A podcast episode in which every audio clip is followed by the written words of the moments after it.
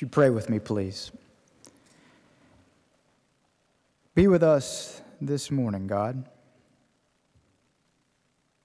Quiet our hearts.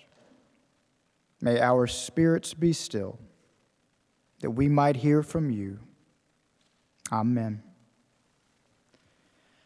Knowing that his hour had come to depart from this world, Jesus of Nazareth, God in human form, got up from the dinner table, poured water into a basin, got down on his knees, and began to wash his disciples' feet. So, John the Evangelist tells us in his account of the good news that on his final evening with his disciples, his final night on this earth, Jesus Christ, the incarnate God, got down on his knees and washed human feet.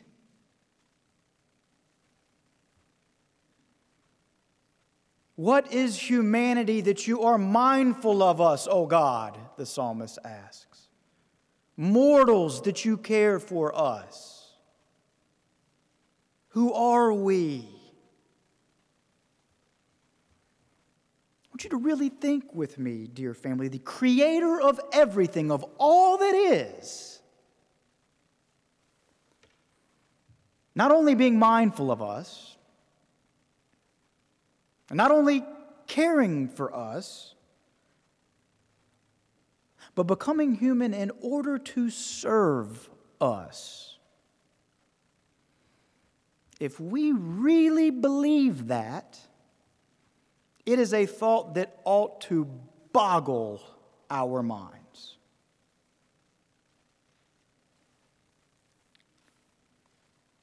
I want you to turn with me now to our gospel lesson for today. He came down with them and stood with them on a level place, Luke writes. Came down and stood with them on a level place. And a great multitude from all over had come to hear from him. And all were trying to touch him, for power came out from him. If anything is certain in the gospel story, it's this right here that power was indeed coming out from him. I mean, just think about it. So charismatic was this man, so compelling, so remarkable in word and deed and act, that in a short time, he had begun commanding crowds from all over the ancient Near East to flock to him and to fawn over him. That doesn't just happen. People don't begin to attract big crowds and to command people's attention and loyalty without all the while growing immensely in power. That's the way power works. So, yes, if anything is certain about the gospel story up to this point, it's this that power was indeed coming out from this man, exuding from him, palpable upon him, not only in the demonstration of his miracles, but in the very nature of his person.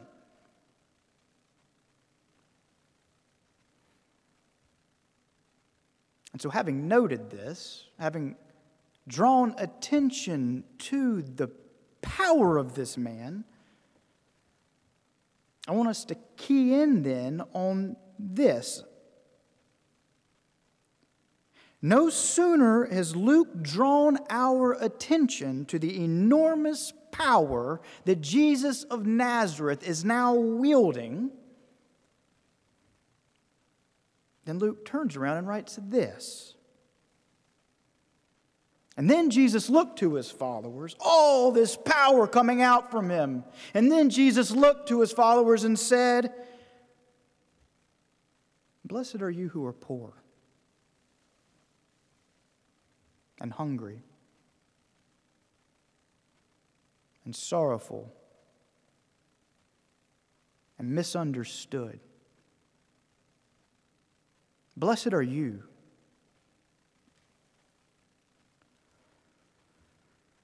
Now, perhaps we've heard this passage so many times. It's a famous passage.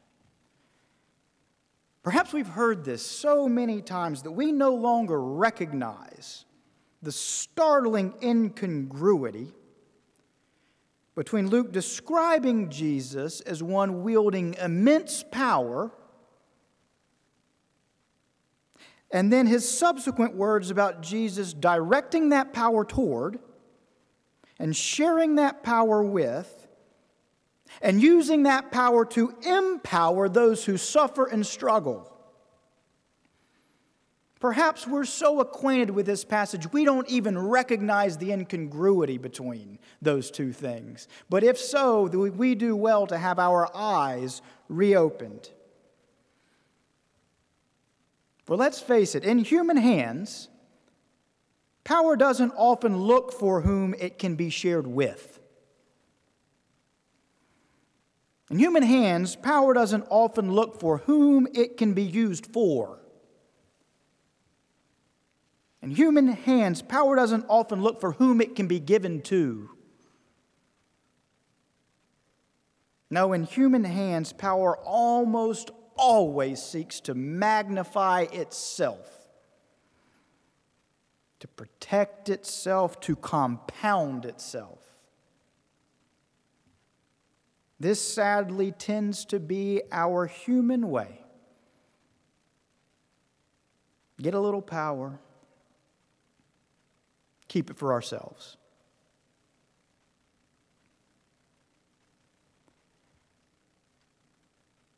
Now, at this point in Luke's gospel, just six short chapters in, this could be just a bunch of empty talk. That is, if we didn't have the rest of the story. For let's face it, there are always powerful leaders among us who are savvy enough to exploit our emotions by claiming to make common cause with the overlooked and the downtrodden, which is to say, as mere sound bites or as a public persona, the stuff Jesus is here saying can play well to one's advantage. Thus, one could read up to Luke chapter 6, could hear these words coming from this powerful man, Jesus, and could then say with cynicism, ah, that's just a persona he's cultivating. The large hearted populist, the small town boy who won't forget his roots, champion of the underdog. Yes, such personas are not uncommon. They make for very inspiring slogans. And so, again, this could be all just a bunch of empty words if it weren't for the rest of the story. And in short, the rest of the story is this this very same Jesus practices what he preaches and embodies what he professes and shares of his immense power right up to the point of suffering death for it upon a cross. We have to understand this about the story, dear family. For Jesus, the poor are not only blessed in theory, no, Jesus gives them resources from his own pocket daily. For Jesus, the hungry are not only fed once the right social program is approved or once a local charity collects enough canned goods. No, Jesus shares with the hungry from his own food daily. For Jesus, those who weep are not only comforted by pretty words about their thoughts and their prayers. Said Jesus sits with these and listens to them and consoles them daily. Which is all to say for Jesus, humility and service and sacrifice are not a means to an end these are not for him admirable virtues that happen to play well with his congregation or with the electorate. These are not lofty aspirations nor mere descriptions of how things will someday become eternity.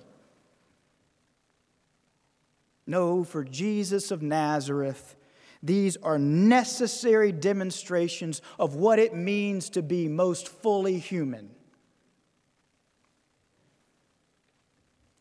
Which means that, and follow me here, which means that if in fact this Jesus of Nazareth truly is God in human form, then as Christians, it means that this is the model by which we ourselves have been called to live. Let the same mind be in you that was in Christ Jesus, the Apostle Paul writes to the Philippians, who, though being in the very form of God, thought equality with God something not to be exploited, but who instead emptied himself and took on human likeness Have this mind in you, Paul writes, this self giving, others focused, self emptying, power sharing mind, not the mind that marks our broken nature not the mind that marks our fallen humanity, not the mind that devises how to amass more power for ourselves and how to protect it and multiply it once we have it. No, have this mind, Paul writes, this other mind for here comes the ultimate paradox that sits at the very heart of Creator God's essential nature and thus at the very heart of the Christian gospel.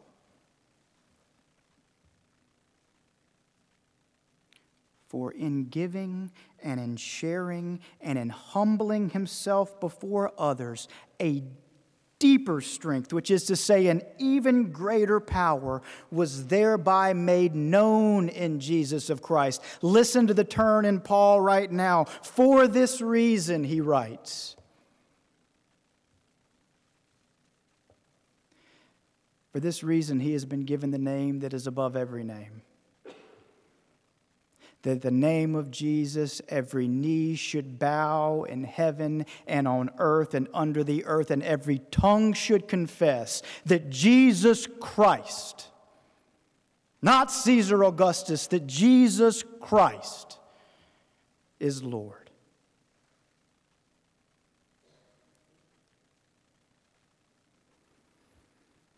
Knowing that his hour had come to depart from this world He wrapped a towel around his waist, got down on his knees, and washed human feet. You shall never wash my feet, Peter says in response to this. Horrified by such a self effacing act. He's embarrassed for him in his weakness. Oh, the irony, dear family. His closest disciple, he who had walked with him and talked with him and known him by name since the beginning, still unable to comprehend what the power of his Lord was really about. Why would you do this for me? Peter is asking. You are the Lord, the Messiah in you is the power of Almighty God vested. Why would you get down on your knees and serve me?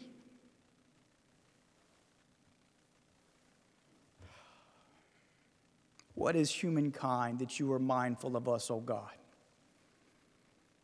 Mortals that you care for us. Herein is the gospel, dear family, the very power of God poured out, self emptied on our helpless account. Oh, it is excellent to have a giant's strength, William Shakespeare writes. But it is tyrannous to use it like a giant. Yes, power was indeed coming out from Jesus of Nazareth that day at the foot of the mountain. But then, too, power came out from him every day. For having a giant's strength, he refused ever to use it like a giant.